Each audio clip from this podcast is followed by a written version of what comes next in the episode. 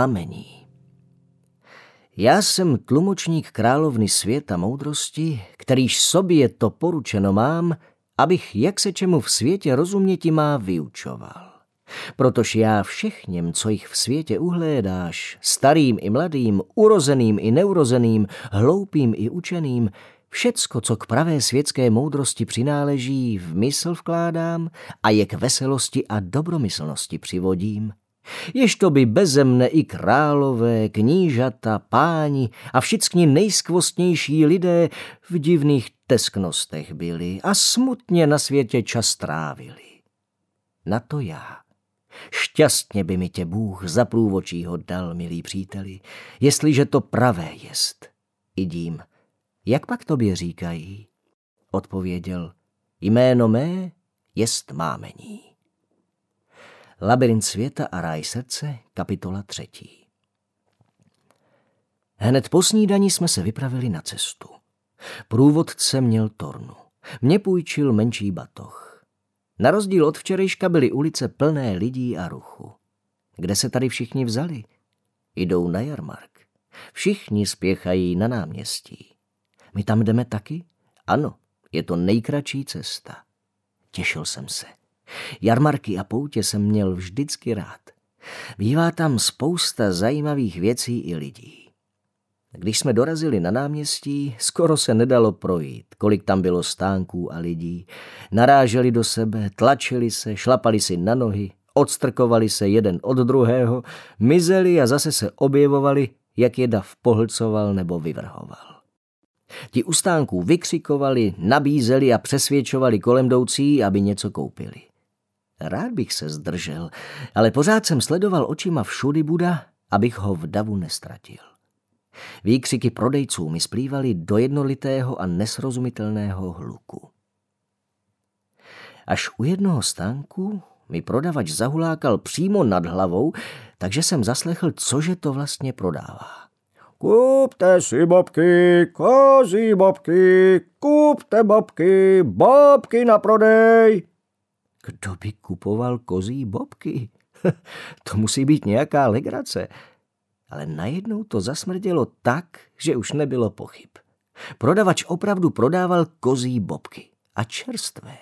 Měli je pěkně vyskládané na pultu v dlouhých řádcích.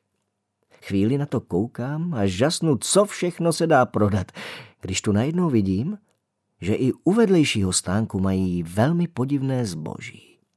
Na pultě i na zemi stojí koše plné uschlých ohrysků od jablek.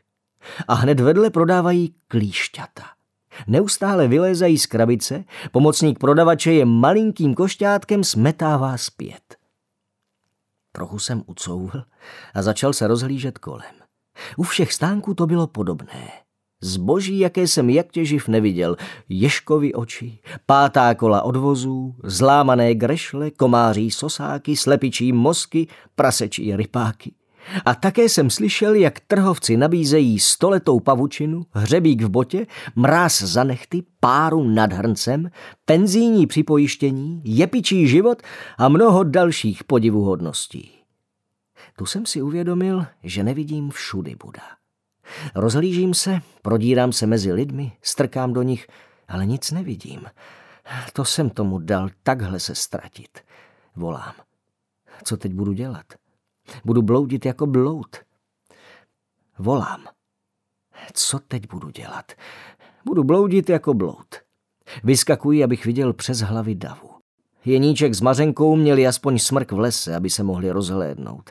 Já nemám ani smrk, ani Mařenku. Dav mě postrkoval, tlačil, svíral, táhl a mě nezbylo, než se nechat unášet jak proudem v řece. Najednou mě vyplivl a připlácel na velikou kamennou kašnu. Vyšplhal jsem na ní. Neměla vodotrysk. Místo vody se nad ně válelo suché listí. Rozhlédl jsem se, jak ten jeníček ze smrku. Náměstí bylo ohromné a živé. Hýbalo se, klesalo, nadzdvihávalo, posouvalo, měnilo barvy, vykřikovalo, smálo se i nadávalo. Jednolitá plocha barevných kuliček hlav byla místy přerušena šedivými plochami plátěných střech prodejních stánků. Jak tady najdu všudy Buda.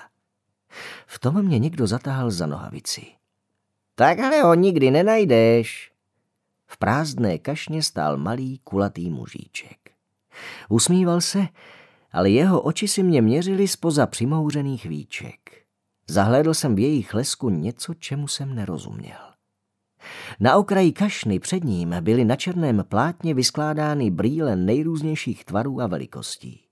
Zřejmě zboží, které prodával. Pořád se na mě díval tím zvláštním pohledem.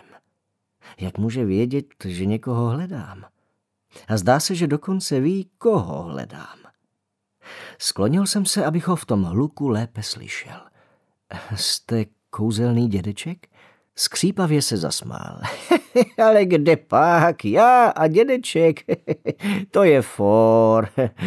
Před chvílí tu byl všudy bud a ptal se, jestli jsem nezahlédl kluka s mikinou na ruby. Aha, já ji mám pořád obráceně. Jestli chceš všudy Buda najít, potřebuješ tyhle brýle. Podal mi zaoblené brýle se zabarvenými skly. Já vidím dobře i bez brýlí, děkuji. Tohle ale nejsou obyčejné brýle. Mají zvláštní moc. Skrze ně uvidíš všechno, co vidět chceš. Vše, co chci? Přesně takové by se mi mohly hodit, protože to, co zrovna chci, je najít všudy Buda. Jenže já nemám peníze. Nevadí, zkus je a když ti budou vyhovovat, zaplatíš později. Ale já nebudu mít ani později, já totiž šup a už jsem měl brýle na očích. Ani mě nenechal mužík domluvit. V tu chvíli se stala prapodivná věc. Svět kolem mě zrůžověl, ale tomu jsem se nedivil. Skla brýlí byla přece zabarvená. Co jsem nečekal, bylo to ostatní. Všechno kolem mě se zastavilo, stichlo, poáslo. Všichni upírali oči přímo na mě. Prodejci, ruce ke mně vstažené, předváděli své zboží. Trochu jsem se lekl. Ty věci mě ale přitahovaly. I já jsem natáhl ruku. Čokoláda velká jako kniha. Lízátko jak tenisová raketa. Duhová cukrová vata. Bombóny jako moje pěst. Cukrkandl. Dobroty, které jsem ani neznal. Nevěděl jsem, co si vybrat. A pak jsem zahlédl nějaký pohyb. V jednom stánku prodavač nabízel živé skleněné kuličky. Poskakovali po pultě, sami od sebe se kutálili z místa na místo a když jsem k ním vykročil, volali na mě mým jménem. Amosi, kup si mě, vezmi si mě, mě si vezmi, jsem tvoje, jsem tvoje. Šel jsem blíž, abych si je lépe prohlédl a opravdu, kuličky štěbetaly, vyskakovaly, leskly se a blízkali a snažili se mi skočit do kapsy. Když se jim to nepodařilo, zkoušeli to znovu a znovu. Kutálili se mi po rukách, aby mi mohli vklouznout pod rukávy. Lechtali mě pod nohavicemi. Cítil jsem, jak mi běží po zádech. Smál jsem se. Líbilo se mi to. Bylo mi jasné, že ty kuličky musím mít. Zeptal jsem se, kolik stojí. Prý nic. Stačí, když podepíšu smlouvu a jsou moje.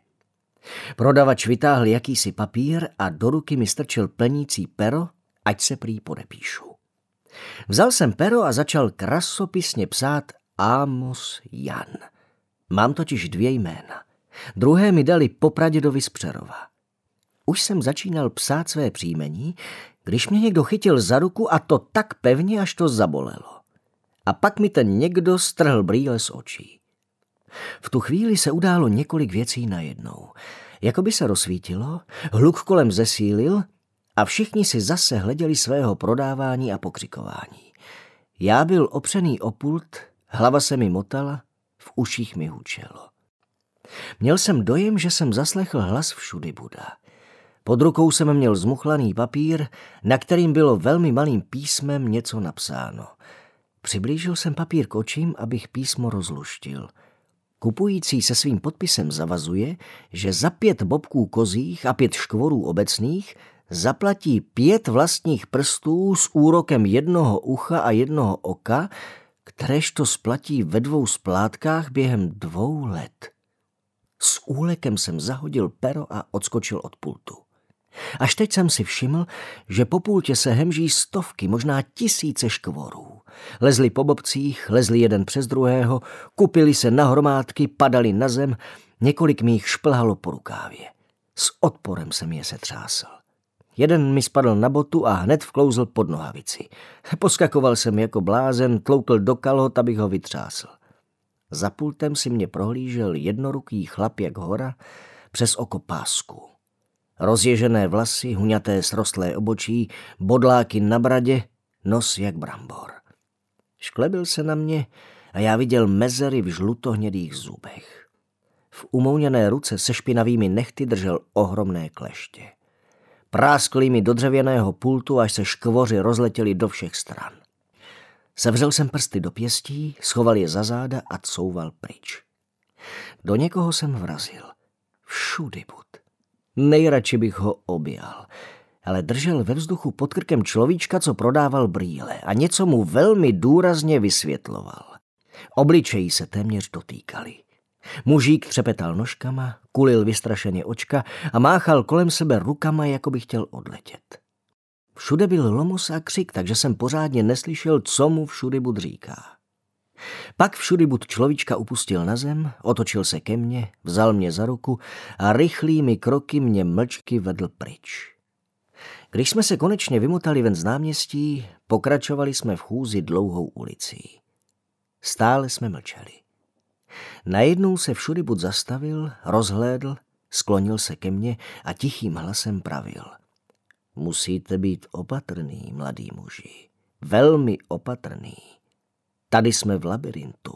Jde tu o život.